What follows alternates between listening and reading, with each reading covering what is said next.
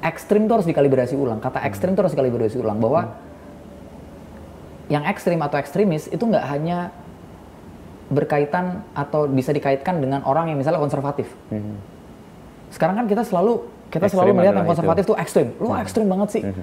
Padahal yang liberal bisa ekstrim dengan Iya, liberalisasinya, dengan liberal, Liberalismenya, iya. liberalismenya, Mhm. kapital bisa sangat, Sangat ekstrim dengan kapitalismenya, Yang sosial juga. yang sosialis juga bisa sangat ekstrim, yang komunis bisa sangat ekstrim dengan komunismenya gitu. Kalau semuanya ekstrim, ya akhirnya kayak hari ini, Iya, iya, semuanya semua polarized, Mhm. yang yang nasionalis ekstrim dengan nasionalismenya, Mhm. kanan bang, maksudnya kita semua kanan nih. Mhm. Kita kalau pesawat tuh semuanya kanan gitu.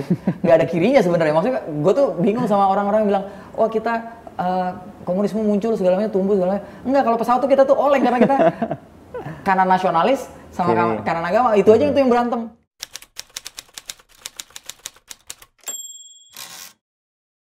Full talent atau kita ngomong talent mas. Angga kan sering menyebut susah cari talent di industri kreatif kayak Iya. gini. Di media juga terasa betul sih bahwa cari talent yang pas dengan eh, kebutuhan media itu juga nggak Iya. mudah. Meskipun lulusan universitas banyak banget.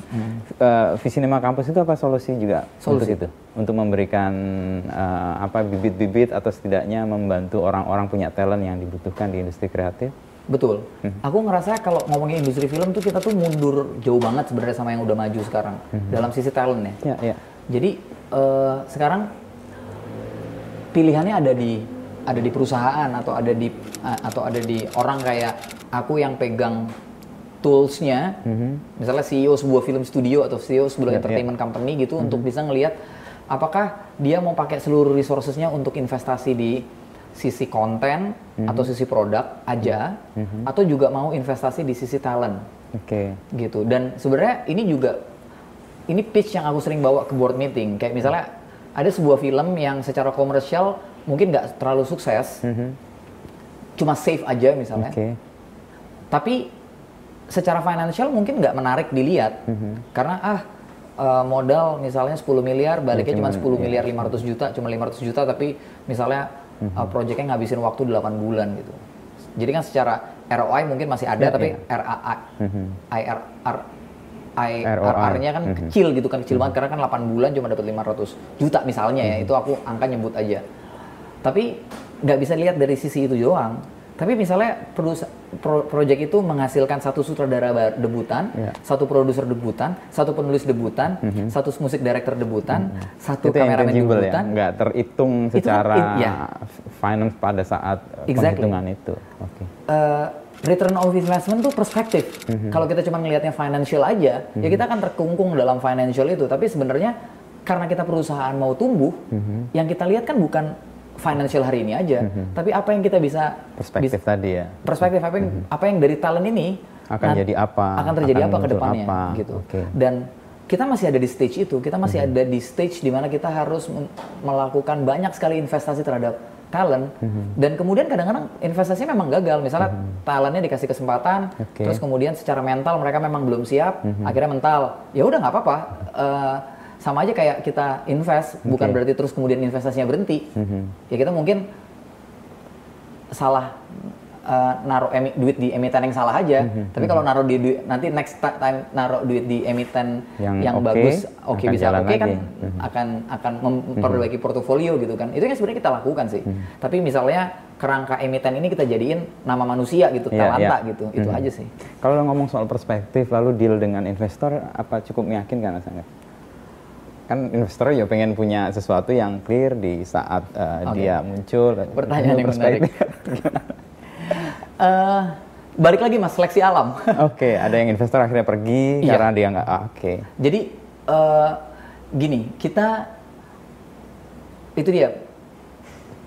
Visinema bukan startup, dia perusahaan yang udah 12 tahun, Ya. udah punya track record, udah punya DNA. Jadi akhirnya investor yang masuk ke Visinema adalah investor yang paling tidak punya punya punya mengerti DNA-nya Visinema atau bahkan punya DNA yang sama.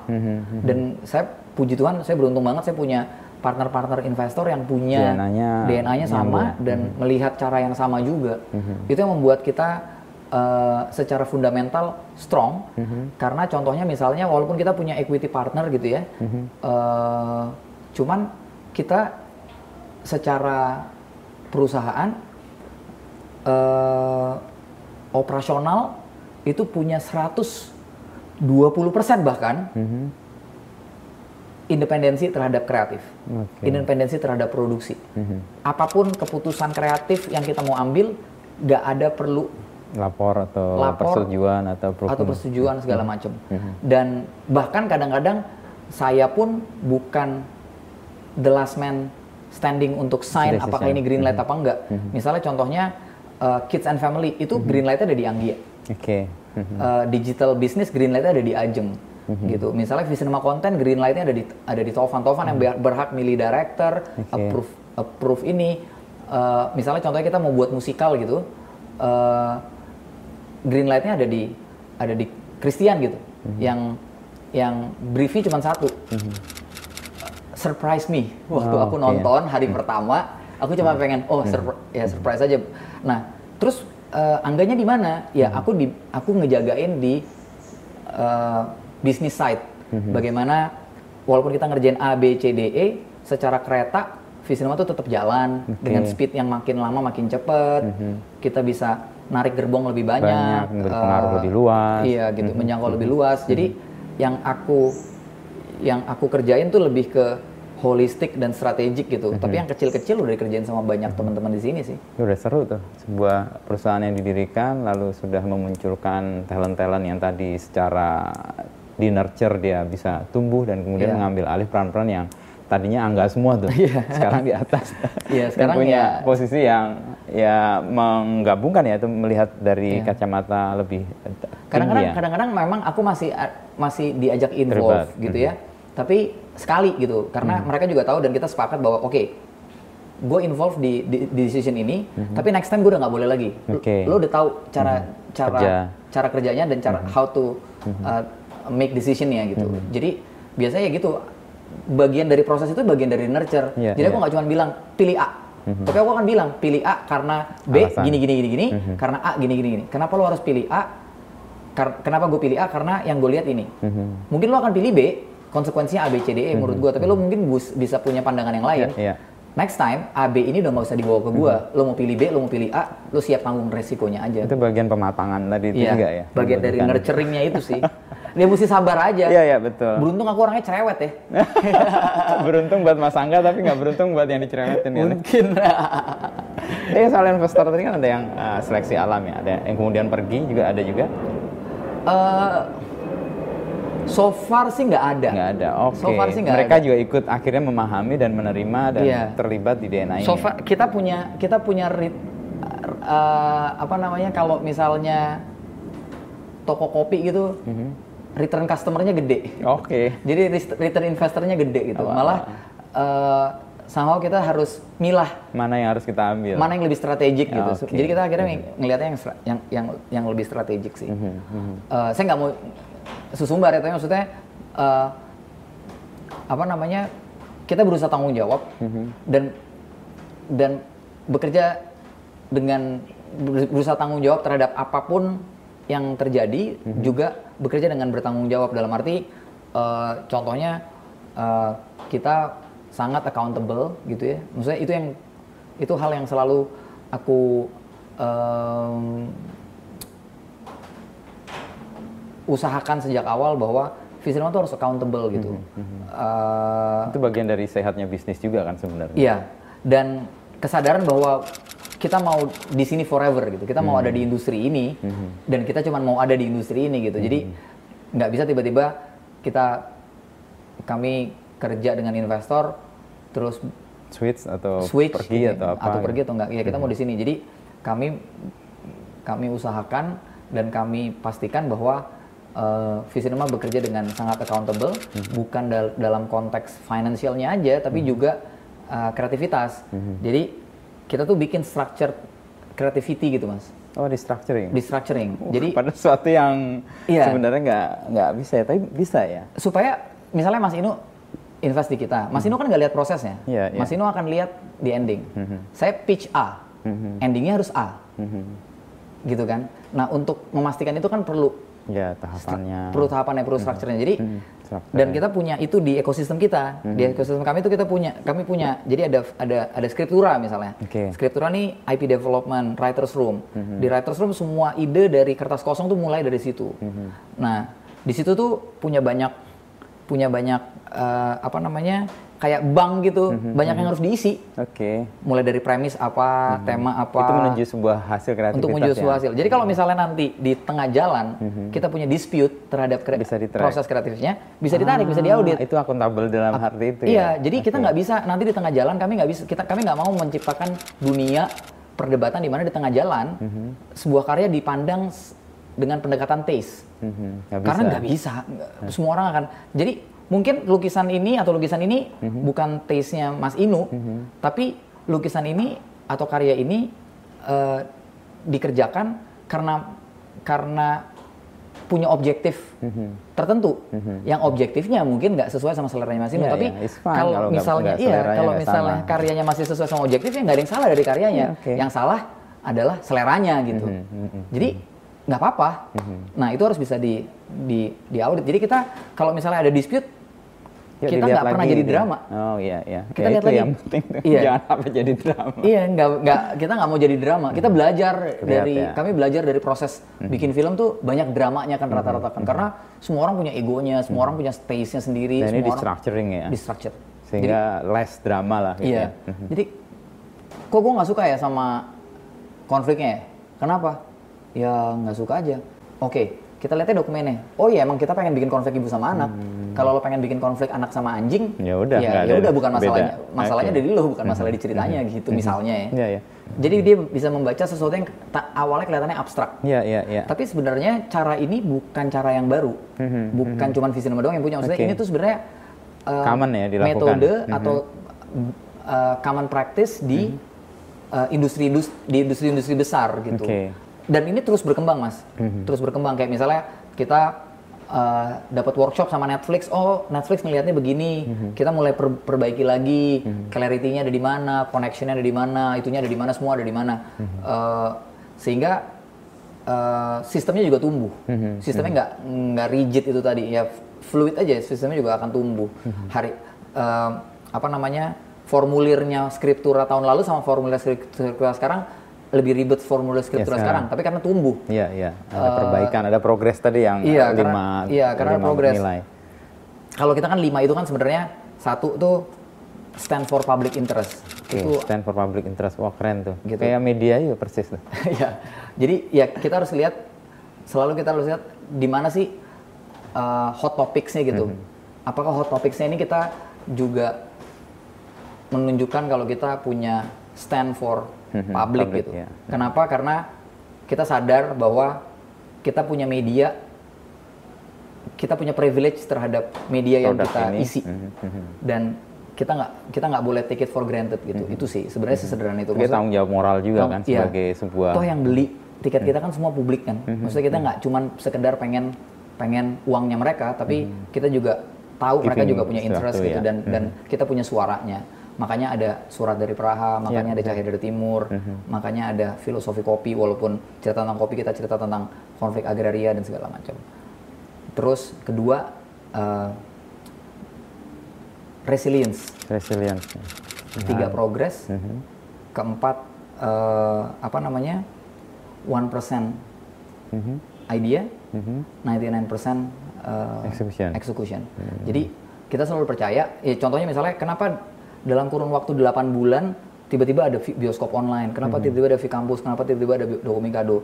Karena kita dapat idenya, kita pitch cepat, kita yakin kita yakin semua insight-nya nyambung. Dapat. Baru 99 lainnya adalah kerjanya tadi. 99 lainnya adalah execution-nya karena dalam execution-nya toh ide tuh akan terus berproses. berkembang ya. Terus- Dan akan di challenge lagi kan Iya. idenya, ketemu lagi. Karena saya percaya banget, aku tuh percaya bahwa somewhere out there orang punya ide yang sama. Oke. Tanpa harus tahu kita juga punya idenya. Hmm, Makanya aku kayak sekarang aku ngomong di sini ideku yang tiga bulan lagi atau empat bulan lagi menulis, I don't care karena Iya, iya, somewhere iya. out there orang pasti punya ide yang sama. Yang membedakan kita sama orang yang punya ide yang sama di satu tempat yang lain adalah kapasitas eksekusi. kita buat eksekusi. Persis. gitu. ya. Jadi mendingan eksekusi aja dulu gitu. Banyak ide yang kita pas udah itu terus tiba-tiba eh ada nih yang bisa ah kita terlambat ya eksekusinya gitu ya jadi ya udah one percent idea 99% execution sama respect. Respect. Di di audience gitu. Kita harus respect audience kita bahwa kita sadar mereka pergi ke bioskop atau menonton sesuatu they not only spend their money their time ya ya. hal yang kayak gitu kayak gitu. Jadi don't take it for granted sama apa yang kita kerjain sekarang. Eh, aku tuh nggak terima kita tuh nggak bias maksudnya kita sadari mentalitas di mana project yang harganya cepet sama project yang harganya satu miliar harus dikerjakan dengan cara yang sama. Gitu. Bukan berarti project yang kecil ini terus mengecilkan effort. Ya ya. Gitu. Harusnya sama aja kayak sama. Aja kayak penjahit jas. Iya. kita jangan bilang ke penjahit jasnya kalau harga bahannya Sekian. 500 juta. Karena begitu dia tahu harga bahannya 500 juta mengerjakannya mungkin. mengerjakan mungkin akan jadi gugup akan Iya, jadi segala macam. tapi kita kasih mentalitas satu dia mau ngerjain harga bahan 10.000 ribu sama harga bahan 500 juta ya harusnya sama, sama, dengan iya. kualitas jahitan yang sama gitu Yang poin pertama tadi mas, stand for public uh, Interest. interest. itu itu sebuah yang apa itu yang jadi pijakan juga mas Angga membuat konten yang relate ke uh, audiens itu ya. Ada studi khusus untuk melihat kecenderungan audiens atau ada keinginan untuk membentuk uh, apa hal yang diinginkan audiens bukan oleh mereka minta tapi kita yang drive itu. sebenarnya eh, berkaitan itu kita formulasikan berkaitan untuk menjaga hasrat kita sih sebagai Oke. sebagai kreator. Kadang-kadang ketika kita do something over and over, over and over, nggak peka lagi. kita nggak peka lagi, kita nggak punya tujuannya lagi. Oke. Ya, Gitu. Tujuannya apa sih? Itu Pada akhirnya, kembali ke situ lagi. iya kembali ke situ lagi aja. Lagi. Lihat perubahan apa yang ada di luar di luar hari ini, di situ kita mau ada gitu, di situ kita mau, di situ kita mau itu. Jadi waktu pas demo mas, Oke. contohnya, Oke. saat kantor nih demo mas. Aku tuh pusing sampai aku harus nyiapin penjemputan gitu. Oh iya, ya, mereka di mana-mana gitu ya. Iya mereka tiba-tiba ngepost karena kita lihat gue mereka harus cari kegelisahannya Eh, untuk tahu apa sih yang sekarang Supaya dia publik juga kalau mau berkarya dia Yes. menemukan semangatnya itu. ya. semangatnya lagi bahwa yang mereka lakukan, yang mereka buat matters, gitu. Eh, karena kita nggak bisa ngontrol mas berapa penonton yang akan nonton film kita. Mungkin Iya, film kita laku, mungkin kita, film kita nggak laku, mungkin film kita box office, mungkin ki- film, film kita flop. Tapi ada yang bisa kita kontrol kan. The stand itu kan kita bisa Iya, iya, kontrol iya, kan. iya. Karena itu nggak berkaitan sama nasib, nggak berkaitan sama pandemi, nggak Iya, berkaitan iya. sama Itu daya beli Stay still untuk kita. itu stay still buat Iya. kita dan dan uh, aku pengen mereka punya itu supaya mereka selalu tahu bahwa ketika mereka masuk ke sebuah project mereka mengerjakan sesuatu it matters dan ketika matters mereka yakin kalau mereka bikin sesuatu ini sungguh-sungguh gitu gitu sih Ya, ya. Itu yang saya baru paham. Mas Angga kan juga selalu memberikan tim itu waktu yang clear untuk kerja, untuk mereka bermain. Itu Iya. kan bagian dari mereka sebenarnya merawat kegelisahan juga di luar. Dia Iya. komunikasi dengan orang lain, nggak melulu terkungkung di sini dengan Iya. Pekerjaan. Kalau overtime malah orang biasanya malah tumpul ya, nggak peka lagi, nggak Iya. punya ketajaman untuk melihat itu ya. Eh, aku beruntung sih aku punya chief of people and culture yang luar biasa gitu ya namanya Pras gitu yang eh, membantu untuk Hmm, kayak HRD itu atau Chief Iya. People of Culture. Kayak HRD gitu terus eh, apa namanya head of operationalku juga namanya Ina juga sangat sangat apa namanya sangat kreatif gitu maksudnya operasionalnya pun dibikin sekreatif mungkin sehingga eh, kayak misalnya contohnya kita udah 8 bulan work from home tapi ya produktivitas kita naik Jalan gitu nih. Oke. malah dalam kondisi ini eh, aku beruntung banyak eh, potensi-potensi leadership baru yang muncul gitu-gitu ya Eh, dan ya ada yang keluar karena ya pasti akan ada pasti akan ada seleksi alam itu tadi Oke, ya mas oke. Eh, dan eh, apa namanya yang pasti sih sebenarnya aku nggak bilang passion ya tapi apa ya Visinema tuh aku bikin dari awal karena aku secara nggak sadar sebenarnya pengen melawan sesuatu gitu Hmm. Itu maka ada lukisan yang tadi kita lihat itu. arus gitu ya. Lawan arus itu. Lawan arus. Apa yang mau dilawan, Mas Angga? Eh, industri film Mhm. se- sejak lama gitu ya apalagi dulu waktu pas teknologi nggak semudah sekarang Mhm. aku harus akuin bahwa ada lingkungan yang toksik, Mhm, lingkungan yang eh, misalnya aku berangkat dari bukan dari sekolah film gitu dulu ya, Pasti akan di akan dibully, akan ya, disingkir, disingkirkan, ya. gitu dengan caranya gitu ya, karena dulu ini adalah lingkungan yang eksklusif. Mhm, dan waktu aku bikin Visinema aku pengen sebenarnya melawan, Melawan itu, itu. dengan ya udah deh gue bikin sendiri aja gue bikin perahu gue sendiri. Jadi gue mau dayung ke mana urusan gue mau gue lawan arus mau ikut arus urusan gue gitu. Eh, apa namanya eh, itu yang mau aku tetap pertahanin Mhm. gitu. Mungkin hari ini ki- kita melawan hal yang berbeda gitu ya. Mhm. bahwa kita sekarang eh, dalam ekosistem perfilman atau struktur industrinya kita cukup kita sudah cukup established sehingga mungkin perlu ada eh, perlawanan yang lain. Misalnya melawan untuk terjebak dalam eh, hanya sekedar diskursus komersialitas gitu misalnya bikin film cuma buat dapat box office ya. nah stand for public interest itulah yang sebenarnya Mengikat eh, itu ya. mengikat mengikat untuk kembali pada kitahnya kenapa Visinema dulu dibikin Ya, ya, ya, ya. Gitu. Ya, posisi itu sebenarnya dalam arti tertentu melelahkan juga kan. Melawan arus kan bukan sesuatu yang membuat kita effortless kan harus berjuang dengan Iya. keras. Eh, tapi pada akhirnya kalau yang dayung banyak Oke. ya kan Harusnya yang- menjadi Iya, bagian yang lebih mau itu. Ya, membantu kita. Istilahnya kalau sekarang tuh saya tuh yang gebukin gendangnya dung dung dung dung. Sementara dung, yang dayung udah banyak. iya. Tapi di awal-awal dulu dayung Iya, dayung ya? sendiri tapi dung dung dung dung dung. Ayo ayo kita bisa kita bisa Iya, gitu. iya, tapi iya. dan dan kita aku tuh selalu bikin bilang bahwa eh, harus ada empat hal gitu dalam Hmm. dalam relasi antara antara antara karyawan dan perusahaan. Courage, Courage, curiosity, curiosity. konsistensi sama komitmen Ah, sih. gitu. Kalau courage sama komitmen tuh harus dipunya sama perusahaan. Jadi perusahaan yang mengencourage karyawannya buat ayo jadi game courage. changer. Ayo jangan jadi follower gitu. Tapi ketika dia menuntut itu, berarti dia harus punya komitmennya Oke. untuk Terus sadar bahwa untuk uh, menang itu butuh waktu dan butuh persistensi. Jadi komitmen, jadi jangan cuma lah berani ya. encourage Iya, tapi nggak nggak berani punya komitmen, ya. Komitmen ya. Sementara di sisi karyawannya perlu punya curiosity-nya untuk bisa ngejawab tantangan dari baru. courage tersebut, sama punya konsistensinya. Kenapa? Karena perusahaannya udah komit nih, Iya, lo harus ya konsisten. Iya, gitu. Jadi, jadi itu sih. Sama kayak misalnya contohnya eh, apa ya? Eh, peru- Visinema hari ini tuh kita bilangnya entertainment and technology company. How to combine art sama hal-hal yang sifatnya teknis, gitu. Ada satu ada satu ada satu cara berpikir yang dikembangin sama eh, Nelly Oxman. Dia satu profesor di em, MIT gitu ya. Dia bilang bahwa bayangin kalau kalau kita nih hidup di empat hal. Art sebagai ekspresi, science sebagai eksplorasi, engineering sebagai inovasi, desain sebagai komunikasi. Bayangin empat, hal ini menghasilkan sesuatu menjadi input buat sesuatu yang baru. Misalnya eh, science itu merubah informasi jadi pengetahuan. Persis, ya.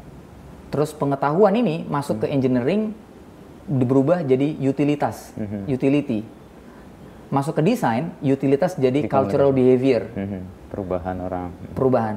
Cultural behavior masuk lagi ke art jadi sebuah inform jadi se- jadi eh, apa namanya eh, sesuatu yang menciptakan informasi, ekspresi.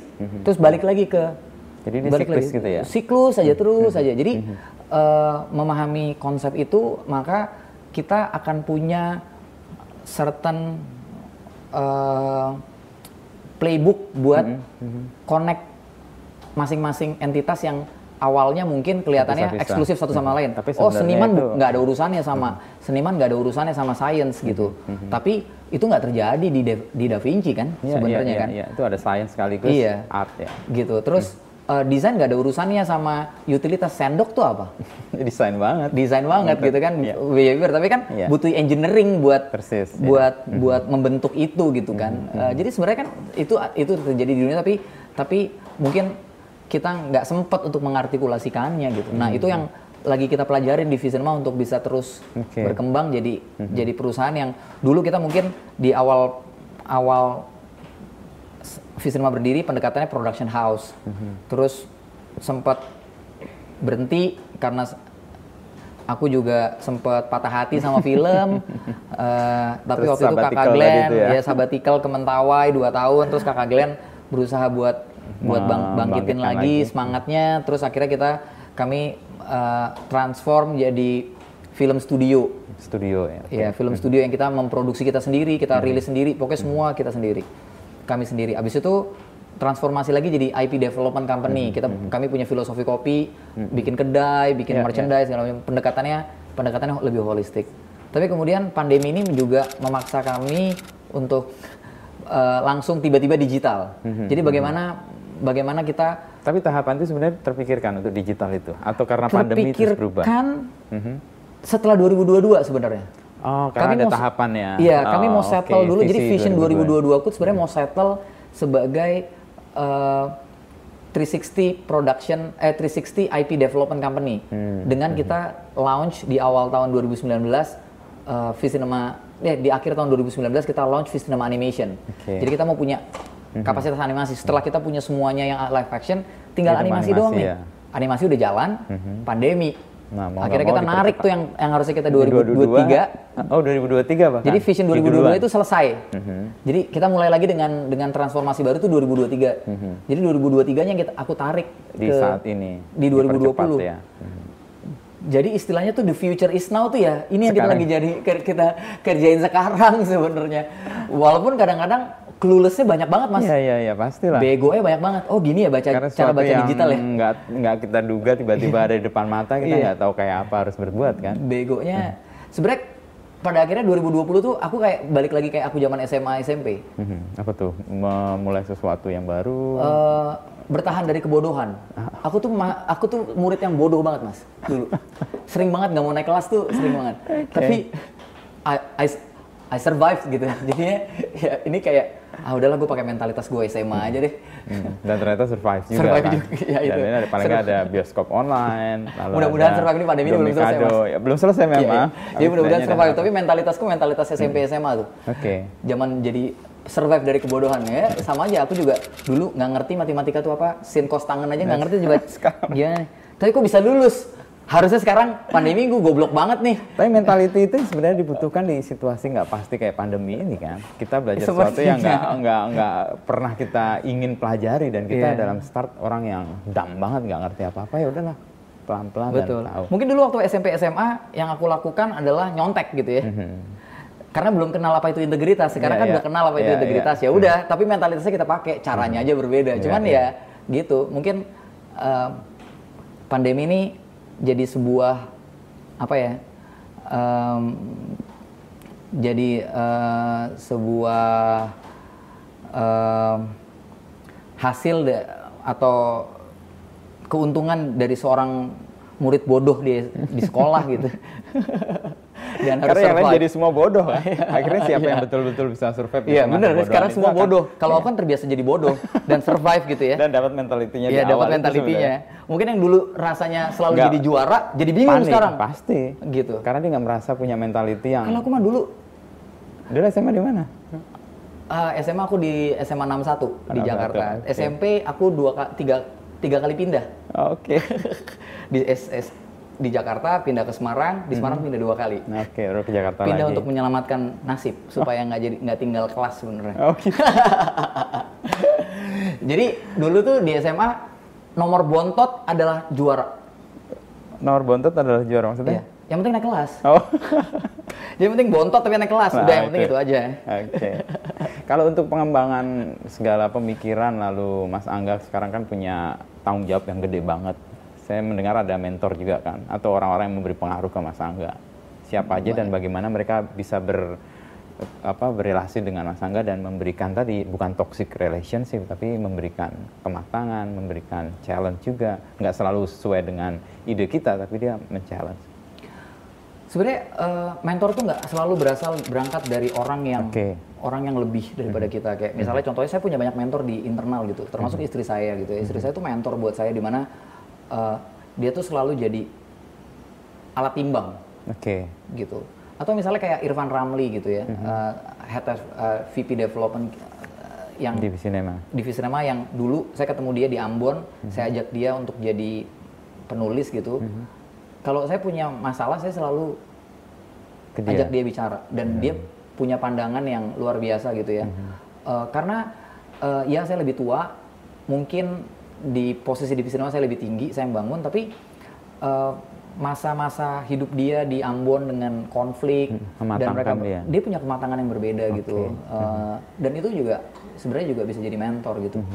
Eh, misalnya contohnya eh, ya banyak ada ada banyak ada banyak teman-teman di sini sebenarnya saya anggap juga mentor saya gitu. Jadi kita saling mentorship dengan kapasitas kita masing-masing sehingga melengkapi. Tapi misalnya juga di luar saya banyak banget eh, tumbuh dari pengalaman-pengalaman bertemu sama banyak orang gitu. Eh, kayak misalnya contohnya orang yang mungkin kalau di Twitter nih orang brengsek banget gitu bacot banget gitu ya. Tapi sebenarnya kalau kita bicara sama kalau Dia ak- langsung aku bicara sama ketemu. dia langsung dengan dengan suasana yang sama-sama asik, sama-sama sober, dia punya insight dan dia itu sebenarnya pinter banget. Kayak misalnya Hasan Yahya gitu Hmm. Hasan ya. tahu saya. gitu kan. Eh, atau Glenn Haye. Haye gitu. Orang itu pinter banget sebenarnya kalau misalnya diajak Hmm. Diskusi. kita mau kita mau diskusi gitu sama dia Tajam tuh juga sih cara ngeliatnya. orangnya.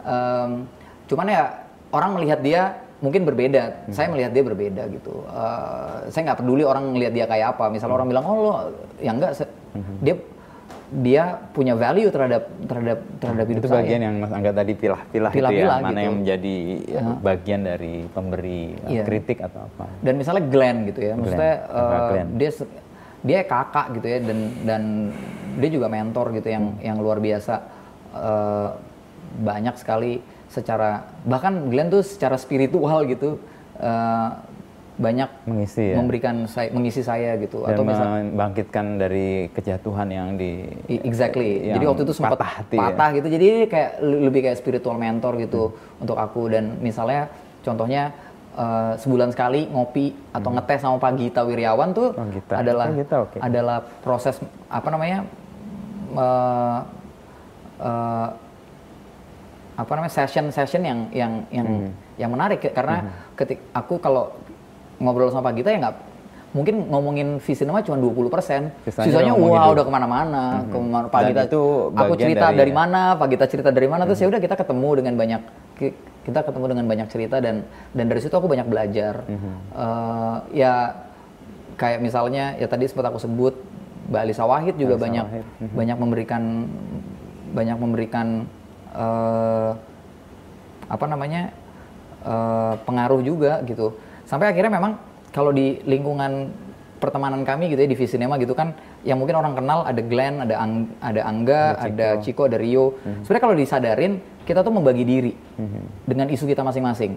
Dan kemudian mencari mentorshipnya masing-masing Sehingga mencari cara memberi kekayaan Iya. di jaringan di sini ya. kayak misalnya Ciko tuh konsen kons- konsentrasi sama isu lingkungan hidup. Ya, ya. Rio tuh konsentrasi sama isu agraria. Rio tuh Rio tuh waktu zaman Mesuji tuh dia ke Mesuji loh. Ikut, ik- wah itu anak itu anak something lah. Maksudnya Artinya memang concernnya diwujudkan ya. diwujudkan nggak cuma ngomong doang. Kayak ya. Ci- Ciko kan juga Ya. pergi. Ya, ya. Setiap Dia ada masalah gajah sama juga. gajah ya dia pergi gitu.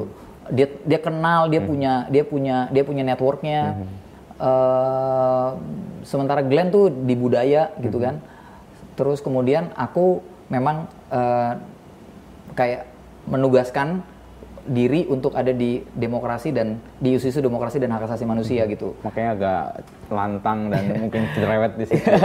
ya pokoknya kalau ngelihat pasti aku akan akan Ya, di sisi bawel itu di ya. sisi situ. Waktu itu Glenn di sisi budaya dan hak asasi juga, tapi pendekatannya lebih budaya. Kalau aku pendekatannya mungkin lebih de- ke, ke, ke politik demokrasi.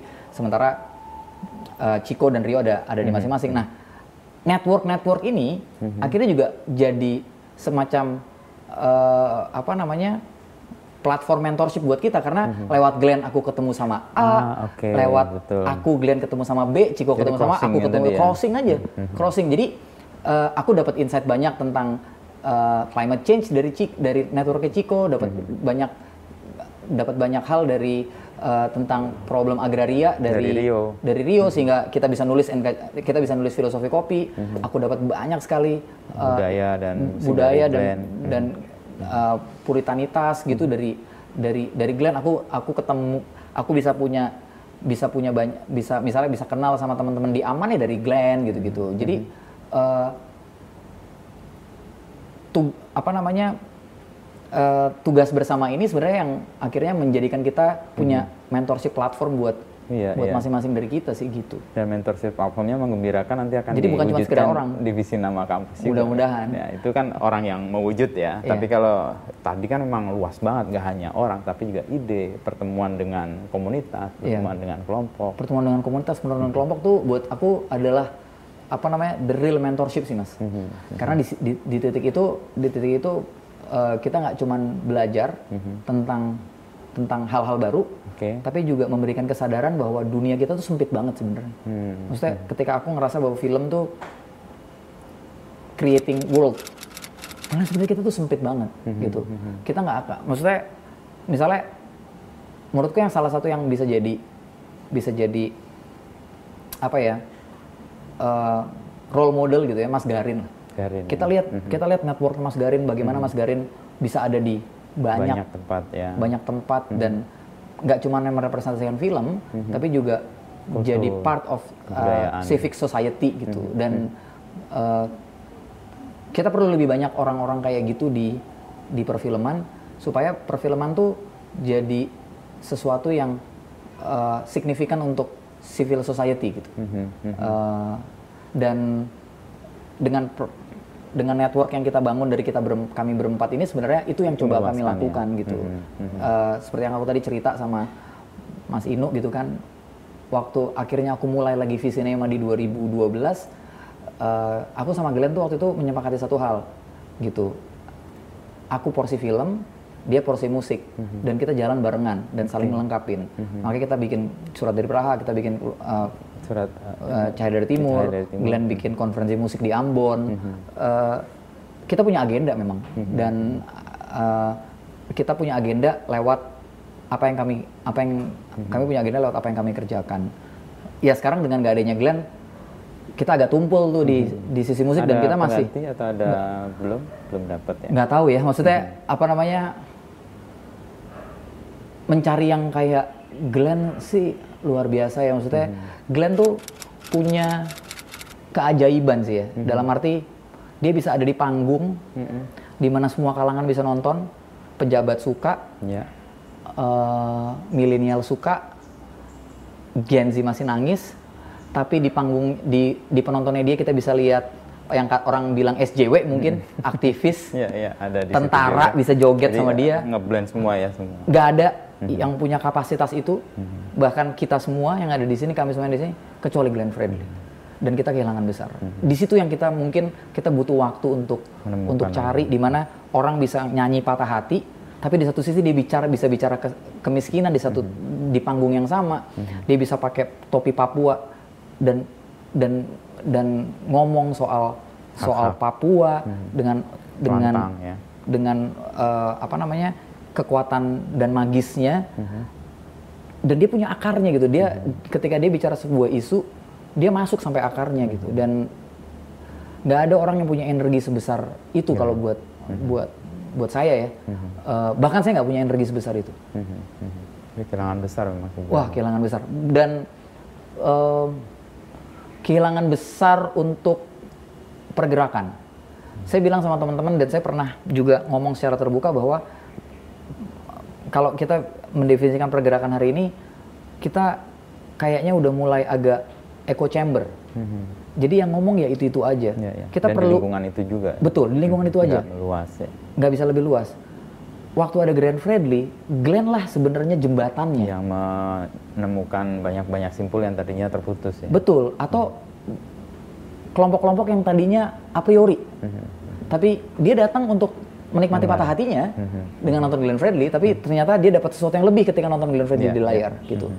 Eh, aku pernah ada di satu momen di mana Glenn pernah konser Natal, oke. Aku jadi show directornya. Aku masukin satu videonya Munir di konser tersebut. Promotornya against. Nggak boleh. Oke. Politis. Munir kok politis ya? Maksudnya ini kan hak asasi manusia. Iya, iya. Maksudnya eh, nggak ada nggak soal politik elektoral, Iya, nggak iya, soal nggak- politik sama praktis gitu. itu. Wah aku berdebat. Glenn cuma bilang tenang aja. Terus Glenn bilang sama promotornya, kita hapus. Marah dong aku.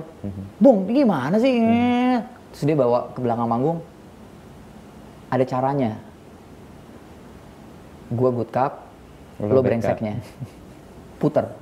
Tapi kalau nanti gua di ngamuk di ruang di F- FOA apa? Gue yang tanggung jawab. Dia bilang gitu. Akhirnya kita Putar. puter. Kuaget.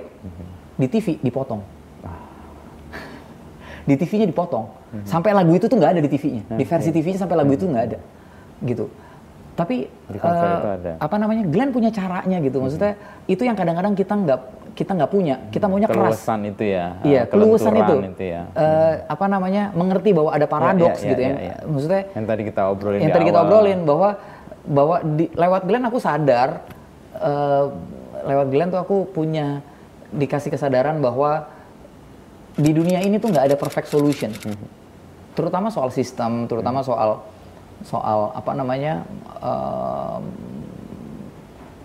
public policy atau apa pun yang berkaitan sama sama sama entitas sediverse yang namanya Indonesia. society gitu. Nggak ada one perfect solution. Tapi kalau kita pahamin paradoksnya kita tahu bahwa ada better solution. Tapi Di kita tengah paradok itu. Iya, kita harus pahamin bahwa memang ada paradoksnya. Kadang-kadang kita nggak mau admit ada paradoksnya, sehingga kita bilang bahwa ideologi gue yang paling benar, ideologi salah. Kalau lo nggak, kalau gue nggak dapet kuenya,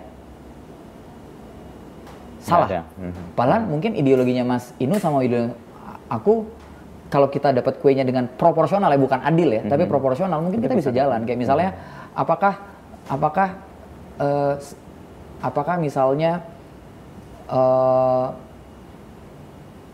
keadilan sosial atau social justice bisa hidup tanpa ekonomi yang kuat? Aku yakin nggak bisa juga.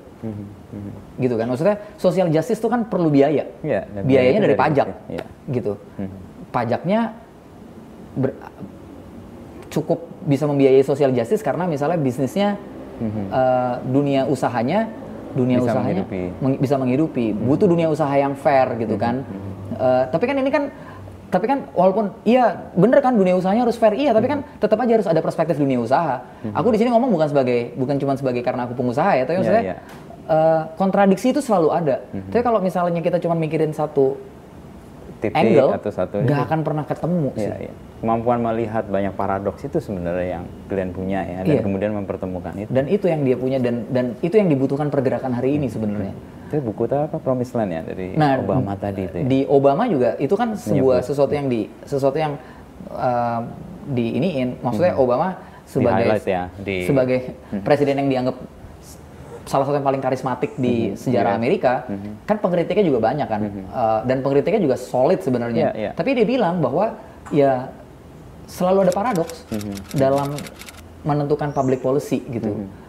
Nggak ada perfect solution, adanya better Iya, iya. solution gitu. Di filsafat ada itu Habermas itu yang membicarakan soal bagaimana society harus bisa tumbuh di tengah pertentangan yang ada. Akhirnya kan Exactly. orang ada diskursus yang membuat orang ada kesepahaman yang saling melingkupi. Mungkin ya tadi nggak sama, tapi ada yang dapat dan beririsan itu. Iya, dan betul. kita memperjuangkan apa yang sama itu, bahwa Betul. kemudian kita beda-beda, itu bagian dari eh, situasi yang nggak bisa Betul. kita tolak. sih. kayak kemarin aku baru nge-tweet bahwa ekstrim itu harus dikalibrasi ulang. Kata ekstrim itu harus dikalibrasi ulang bahwa yang ekstrim atau ekstremis itu nggak hanya berkaitan atau bisa dikaitkan dengan orang yang misalnya konservatif.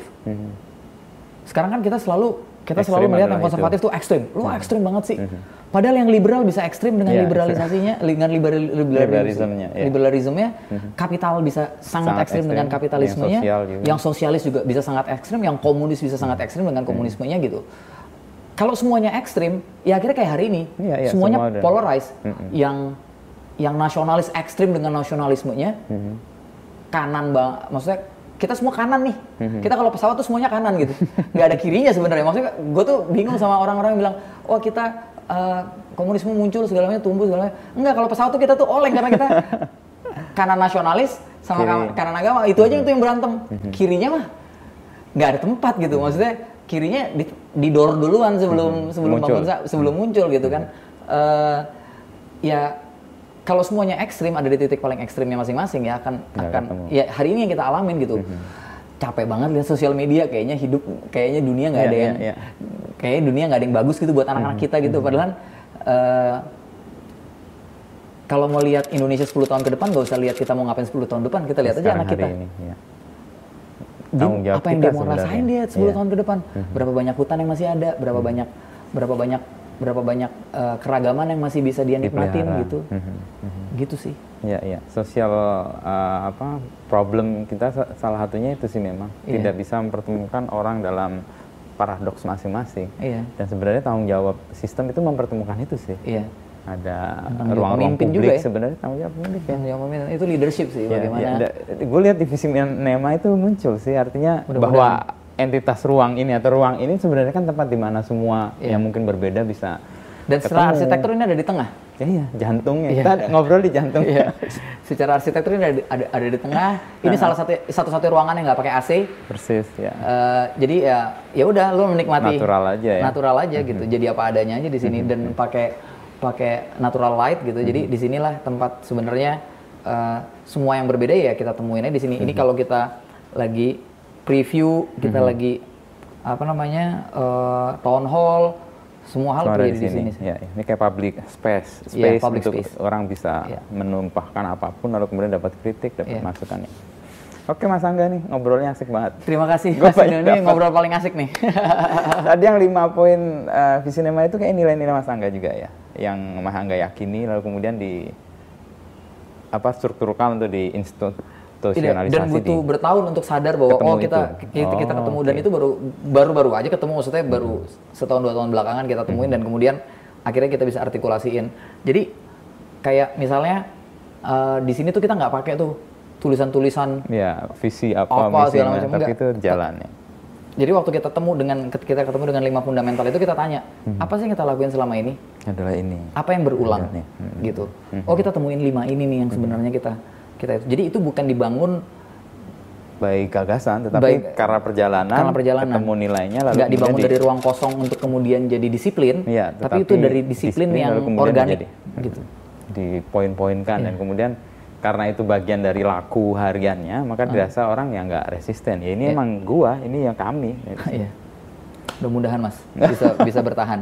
panjang lah ini Amin. dan 2020 udah lewat eh, dan target 2002 sebenarnya udah 2022 udah tercapai sebenarnya nah ini Iya. lebih maju dari Iya. 2023 udah dilakukan sekarang ya di tahun ini ada target-target khusus untuk film atau Hmm. produk baru dari Visinema Di tahun 2020 targetku tuh satu. Mhm. Jangan sampai ada yang kena. Ah, dan nggak ada. Sederhananya itu. Oke. Masuk 2000 akhir-akhir 2020 udah mulai ada yang kena Hmm, di tim. di tim di dalam. Targetku 2021 keluar dari sini semuanya hidup. itu aja. Karena Simpel itu ya pijakan. udah terlalu aku nggak pengen firmogering ya. Ya ya ya. Tapi ya. kalau kalau infected rate udah 30%, it's not it's not good at all. Mau Iya, dari iya. pendekatan Apa pun mau dari pasti- pendekatan pasti apa pun. kena, iya. Misalnya kita mau bilang bahwa oh di Israel setiap hari 9.000 orang juga Hmm. kok, terus mereka sekarang tuntas, mulai tuntas, mulai kepotong. Iya, bukan itunya. Tapi kalau misalnya 30%, berarti paling nggak setiap kita keluar dari rumah, pasti akan ketemu dengan kita punya efektif. 30% kemungkinan dan itu gede banget. Gede, gede. Gede banget. Mhm. Compare misal ke Singapura jauh banget. jauh banget. Jadi Tapi ya, ya untuk memastikan bahwa kita semua sehat walafiat di tahun di tahun ini 2021 itu sekarang targetnya sih.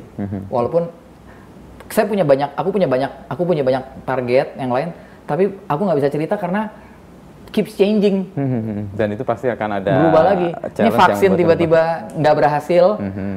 akan jadi lebih panjang. Atau misalnya vaksin ternyata bisa lebih cepat. Misalnya kayak tadi uh, aku bilang perusahaan ya. boleh boleh memvaksin karyawannya sendiri, mungkin akan jo- akan jadi game changer gitu ya. Jadi uh, we'll see lah mas. Oke. Uh, mudah-mudahan tahun depan bisa ketemu sama-sama sehat. Buat aku itu udah dividen. Oh iya, Iya. itu hal yang perlu kita syukuri tahun depan. Iya, lagi. betul. Iya. Selamat ulang tahun sebelumnya. Terima kasih Mas Inu. Thank you so Thank much. you. Yeah. Thank you.